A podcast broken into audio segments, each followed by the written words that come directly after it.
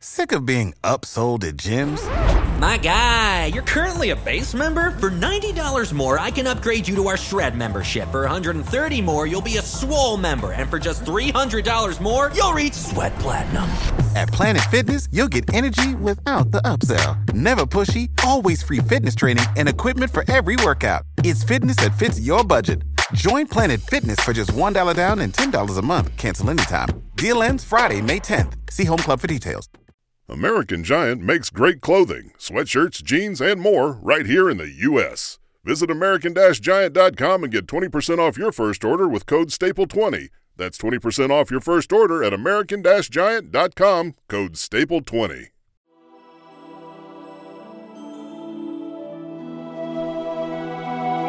Welcome to the Lord of the Rings Lorecast, the show that explores the background of Tolkien's amazing world from the very beginning.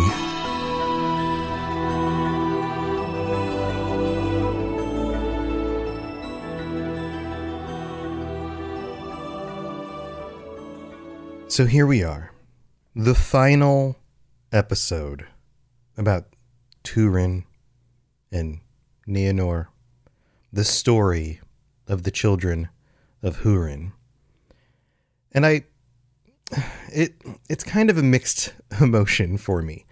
This story is so good and yet so terrible. So tragic. You might have noticed that I don't have any background sounds. It is simply me and you and the silence. And you can't really give a moment of silence in a podcast because that's a little bit awkward. This is about as close as we can get to a moment of silence. And that will make sense as we finish this chapter. But one of the things I want you to think about as we get through the rest of this story is why. Why this story? Why these tragic events? Why this much sorrow and sadness?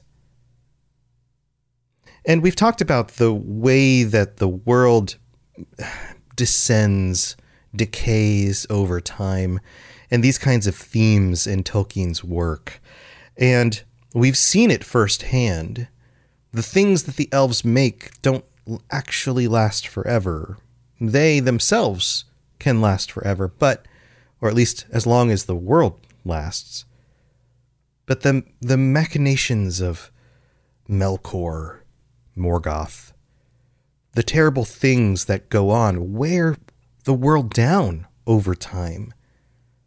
The kingdoms of the elves don't stand forever. We've already seen the fall of Nargothrond. By the third age, the world is looking pretty worse for wear. The elven kingdoms have been reduced to a few locations Rivendell, Lothlorien, some other minor locations like the uh, kingdom in Mirkwood.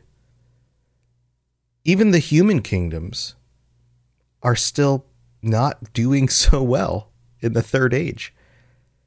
Everything seems to decline. But does everything decline? Is hope one of those things that withers with time? Look at the Shire. Even at the end of the Return of the King, in the in the actual story version, the book, we don't see this in the movies. You have the scouring of the Shire.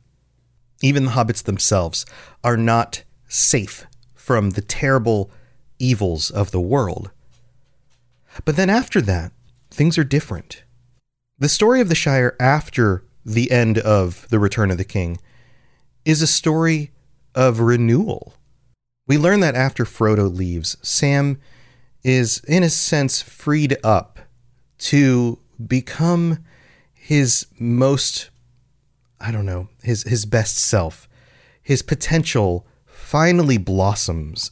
He ends up becoming the mayor of the Shire multiple times over. He gets married, he has lots of children, and he regrows the Shire because he's a farmer. but he does it in a way where he is one of the most respected members of the community. He's one of the best leaders the Shire has ever had. And you get renewal. That does happen. The return of the king itself. The king coming back to the throne of Gondor and Arnor is renewal. Under Aragorn's reign, men enter a new golden era. And sure, all of these things don't last forever. But in time, and during certain times, there are good things. Now let's take a look at Turin's story. Before we get into it, although there are terrible things that happen, his life is like a microcosm. There are good things that happen as well. He is cursed, his family is cursed, the things that he can do don't always work out in the end, but he is still capable of great good, of hope, of love. When he falls to his lowest points, and it happens multiple times, he gets back up again.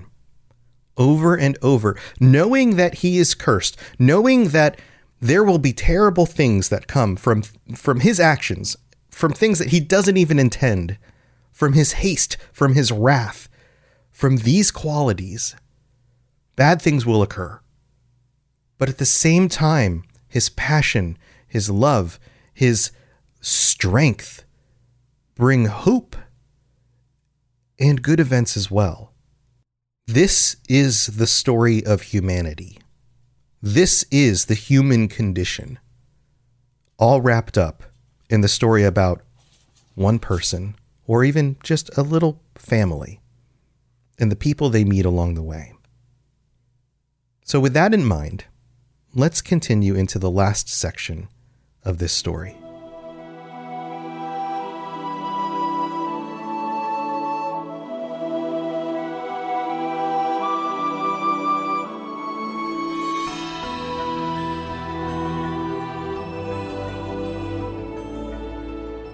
When we wrapped up last time, we were dealing with the fallout of the events with Glaurung and Turin killing the beast, and then Niniel, Nienor, chasing after him, and then finding him and thinking he was dead. You had this, remember this uh, kind of Shakespearean moment. And then Brandir returns. He witnesses all of this. He returns to the people, the rest of the the men of Brethil, and says, This is what happened. Basically, I've learned all of what happened. The the dragon is dead, but Turin also lays dead beside him. And I also found out that Niniel was in fact Turin's sister, Nienor. And that the Black Sword was in fact Turin, and that this is a terrible situation, but it's in the end it's it's good. This these are good tidings. And then Turin shows up. He he wakes back up from his stupor or whatever he was in, and uh, he returns to these people. And Dorlas's wife cries out, "Nay, Lord, he is crazed, for he came here saying that you are dead, and he called it good tidings, but you live." And then Turin becomes wrathful and he didn't know what to believe about what Brandir was saying. And if this came from his mind, if this was his own malice, or if these were actually the words of Glaurung, or if Glaurung was lying. But he he was upset, and he calls him Clubfoot. He makes fun of him. And in this moment, this is where there's a back and forth between the two of them, and he doesn't believe Brandir, and then he feels like Brandir's just trying to push his agenda. He doesn't know what to think. He's he's angry, he's wrathful. And then he curses Brandir and slays him in this moment. And then runs from the people of the woods. This madness comes over him again. We've seen this happen a number of times where his emotions take over and then he flees. He kills somebody and runs away. But not too long after that, we're told that his madness left him, and he came to the Hod and Elith Hill, the, the hill where Finduilas was buried. And he sits there, pondering all of his deeds, everything that has happened, his life.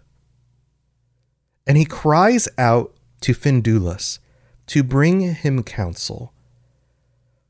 And it says here, For he knew not whether he would do now more ill to go to Doriath to seek his kin, or to forsake them forever and seek death in battle. Do I continue on and try to figure out if these things are real?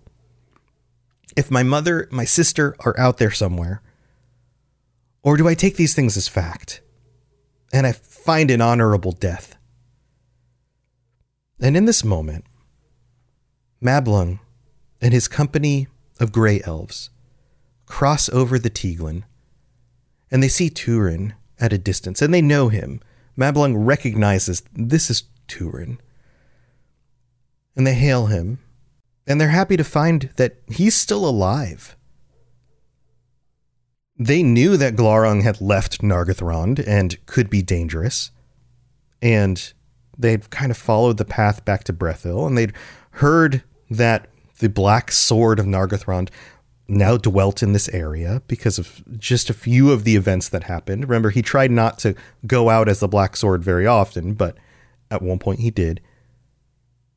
And so Mablung came here to give warning to Turin. But Turin tells him, You come too late. The dragon is dead. Now you have to imagine their reaction to this. The dragon is dead? You killed Glaurung? You killed this monstrosity of Morgoth? That is amazing. So they marvel at this and they give him praise. And he cares nothing, nothing about it. There's only one thing on his mind his mother and his sister. And so he says, This only I ask, give me news of my kin, for in Dor Lomin I learned that they had gone to the hidden kingdom. And at this, Mablung is dismayed. It says here, But he needs must tell to Turin how Morwen was lost and Nienor cast into a spell of dumb forgetfulness, and how she escaped them upon the borders of Doriath and fled northward. Then at last Turin knew that doom had overtaken him, and that he had slain Brandir unjustly. Brandir's words were true. He may have been saying them in a way that was rude or unappealing, but he was speaking the truth. And that the words of Glaurung were fulfilled in him, and he laughed as one fey crying, This is a bitter jest indeed. But he bade Mablung go and return to Doriath with curses upon it. And a curse too upon your errand, he cried. This only was wanting. Now comes the night. He knows in this moment, because Mablung is a trusted source, that everything Glaurung said is true. And you can see that he is angry. He is a wrathful individual. He has been manipulated. And every time he's tried to do something good, it seems to get twisted to evil.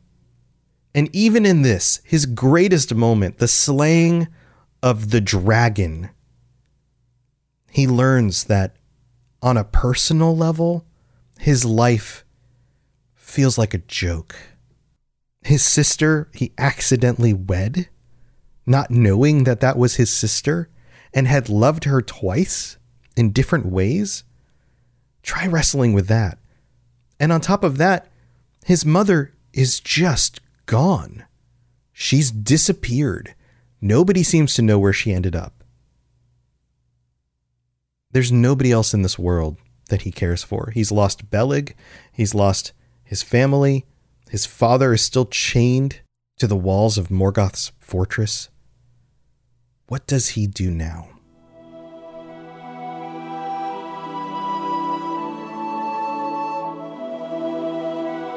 So let me tell you a little story. You know that we get sponsors on these podcasts, and Eufy, who does these smart locks with video cameras in them, reached out and they sent me a smart door lock with a 2K camera, a doorbell, and a finger reader, all the bells and whistles.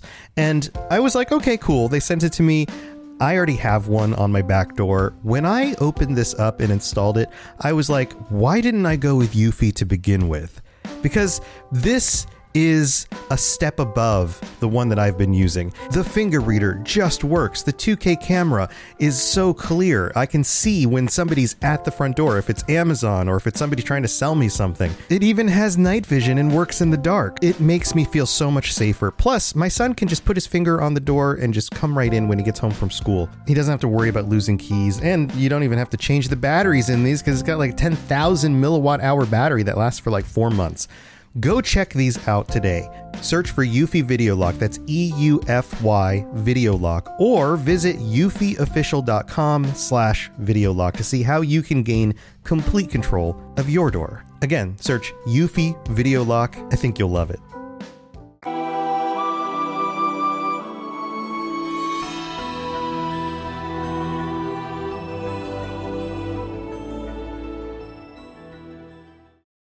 All right, here we are in the middle of the show. I hope you are enjoying this sad and tragic ending to the story of Turin.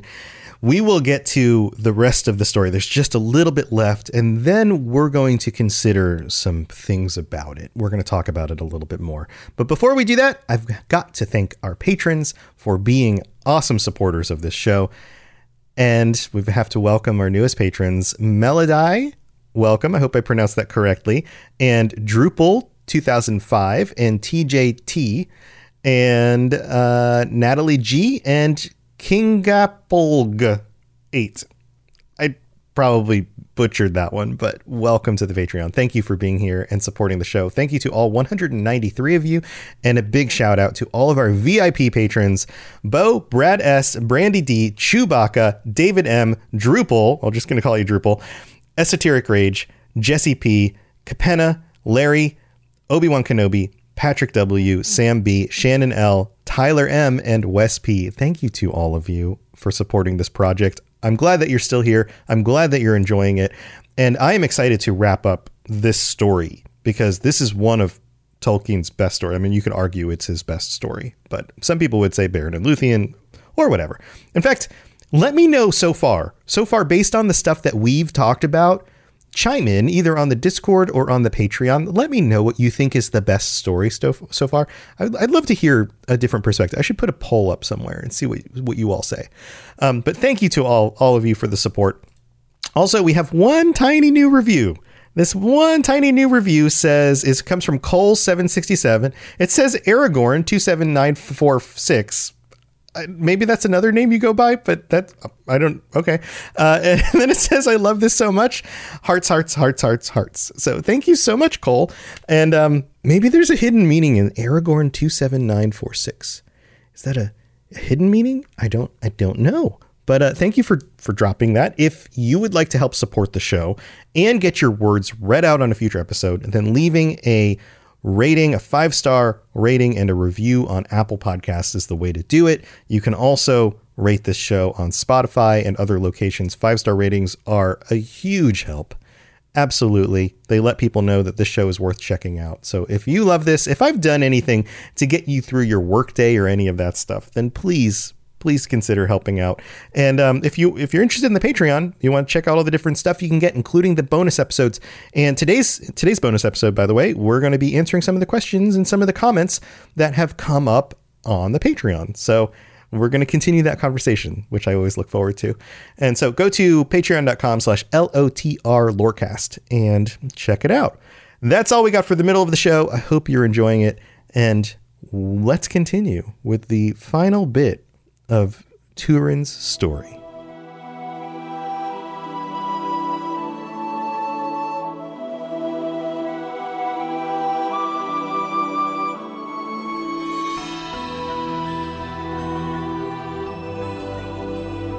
So we're back, and we have the equivalent of, I don't know, three paragraphs left. I mean, these are Tolkien paragraphs, which sometimes are very complex sentences oh, that look like a paragraph.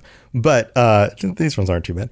Um, that's one of the reasons why these stories are so difficult to read is that he writes complex sentences, which got me in trouble in school because I tried writing like him because I thought it was really cool. And then my teachers were like, what are you doing? I clearly was not uh, the professor. So here, why don't we do this? I'm going to read through this final section and then we'll talk about it because I think that's kind of a fun way to approach this. This last little section says, Then he fled from them like the wind, them being the group of gray elves in Mablung, and they were amazed, wondering what madness had seized him. And they followed after him, after Turin far outran them. Imagine outrunning, I guess I'm, I'm going to stop and comment a little bit. Imagine outrunning a group of elves. He was, he is an amazing human being. But Turin far outran them, and he came to Carib and Aris and heard the roaring of the river. He's back to the water, to that to that section where he had fought the dragon, and saw that all the leaves fell there from the trees, as though winter had come. There he drew forth his sword, that now alone remained to him of all his possessions. And he said, Hail, Gurthang! No lord or loyalty dost thou know, save the hand that wieldeth thee. From no blood wilt thou shrink. Wilt thou therefore take Turin Turambar? Wilt thou slay me swiftly? And from the blade rang a cold voice in answer Yea, I will drink thy blood gladly, that so I may forget the blood of Beleg my master, and the blood of Brandir slain unjustly. And I will slay thee swiftly. And then Turin set the hilts upon the ground and cast himself upon the point of Gurthang, and the black blade took his life. But Mablung and the elves came and looked on the shape of Glaurung lying dead, and upon the body of Turin, and they grieved. And when men of Brethil came thither, and they learned the reasons of Turin's madness and death, they were aghast. And Mablung said bitterly, I also have been meshed in the doom of the children of Hurin, and thus with my tidings have slain one that I loved. Then they lifted up Turin, and found that Gurthang had broken asunder. But elves and men gathered their great store of wood, and they made a mighty burning, and the dragon was consumed to ashes. Turin they laid in a high mound where he had fallen, and the shards of Gurthang were laid beside him. And when all was done, the elves sang a lament for the children of Hurin, and a great grey stone was set upon the mound, and thereon was carven in runes of Doriath Turin, Turambar, Dagnir, Glaurunga. And beneath they also wrote Nienor, Niniel. And she was not there, nor was it ever known whither the cold waters of Teiglin had taken her. And that's it. That's the end of the story. Now, there are a few things to dissect in this let's go into the details a little bit. But if you're like I am, you get through that and it's another moment of just chills, right? This is it's a powerful and yet tragic and sad moment here at the end. So let's let's talk about this. First of all, we have the sword speaking. The sword actually answers. It talks back. Now, why is that? Is this a magical sword? Well, yeah, it was crafted by the elves. It can it was a powerful weapon, like many elven weapons we've heard about in these stories. But this thing can actually talk. Like it, it speaks. This is similar. This is another mythological reference. There are items and weapons and objects in mythology across multiple cultures that speak. And sometimes it's just one time. There's just a key moment and something needs to be said from the perspective of the sword. And mm, is it probably metaphorical? Is it maybe a voice in the protagonist's head? maybe there's um uh, I think I, I may, might have mentioned this on a really early episode.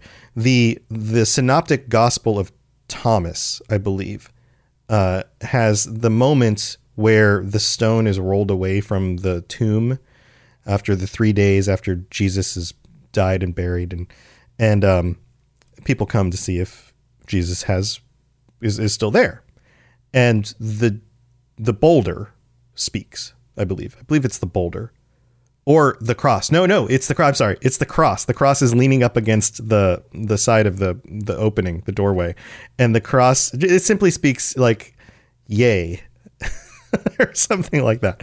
Uh, so this happens, and this this goes way way back. Um, so there's that. That happens here.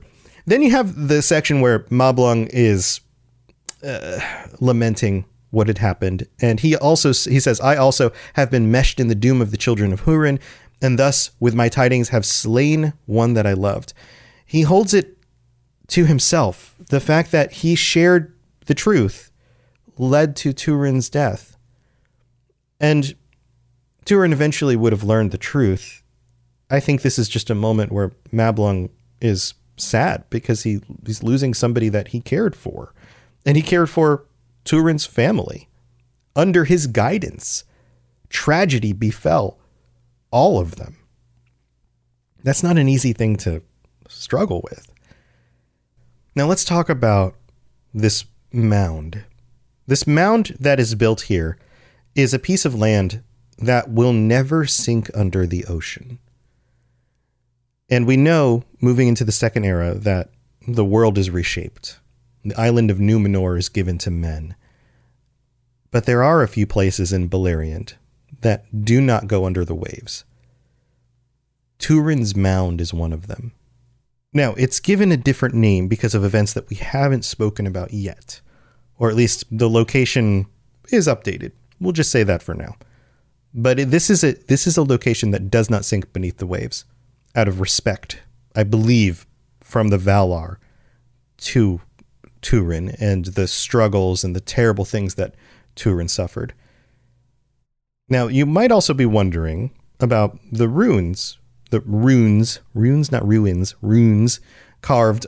Words are hard, everybody. By the way, somebody mentioned that I should uh, make that one of the shirts that I put up on Patreon for for everybody. Uh, maybe I'll come up with some designs for that.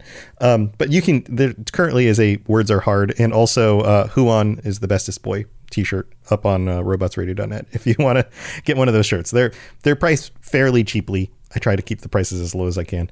But anyway, you might be wondering what this uh, this rune means. Turin, Turambar, we know those. Dagnir, Glaurunga. That means Bane of Glaurung. He is defined by this moment, by being Glaurung's Bane. And then, of course, Nienor and then her alternate name, Niniel, were also there. Uh, but they never did find her body. We don't know where her body ended up. So this is more of a grave site in a way, a tomb, uh, a burial, a burial mound. We'll just call it a burial mound because that's what it is. Uh, out of respect, knowing that she most likely is gone. So the other thing I wanted to point out about this story is that Turin's story isn't actually done in a few different ways. I guess I could say it like this. Hurin's story is not finished. So there's more there. This is not the end of his story. Another thing to note that this is, in a way, the abridged version of the story that came out in the Silmarillion decades before Christopher Tolkien had the time to actually pull together more information about this story and flesh out what actually became a novel, The Children of Hurin. And I think we'll put that on the list of things to go back and visit and read through that and see some of the similarities and differences and what things get added. His story gets fleshed out even more in that. So there's that. But then there's also the concept of the end of the world. And I believe I talked about this in one of the bonus episodes where I basically laid out Tolkien's unfinished version of the way the world would end.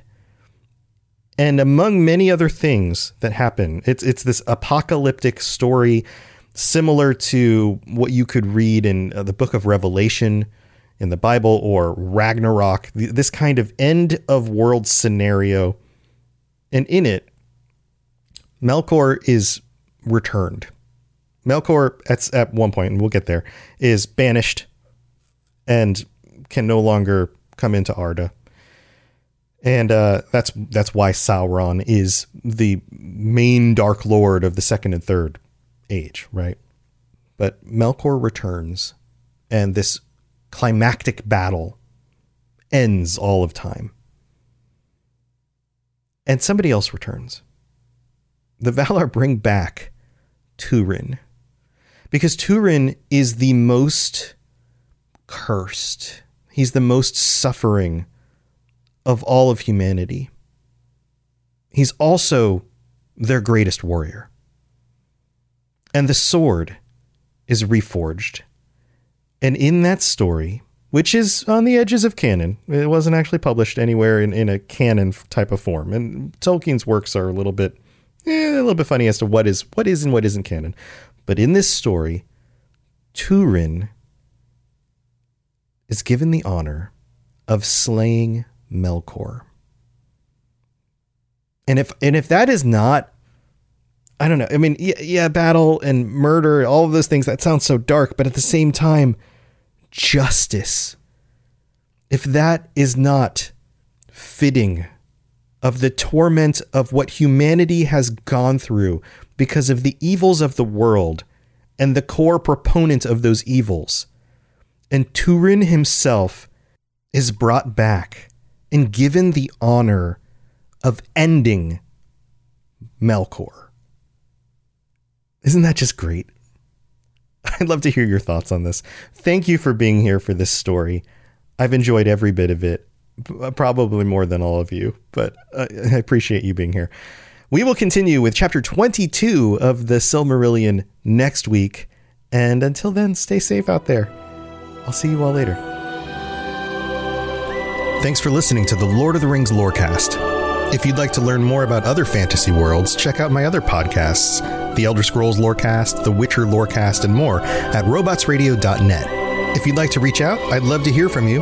Send me a note on Twitter at robots underscore radio or join our amazing community on the Robots Radio Discord. There are links in the show notes, or just search Robots Radio Discord, or find the link on robotsradio.net. I'll see you next time.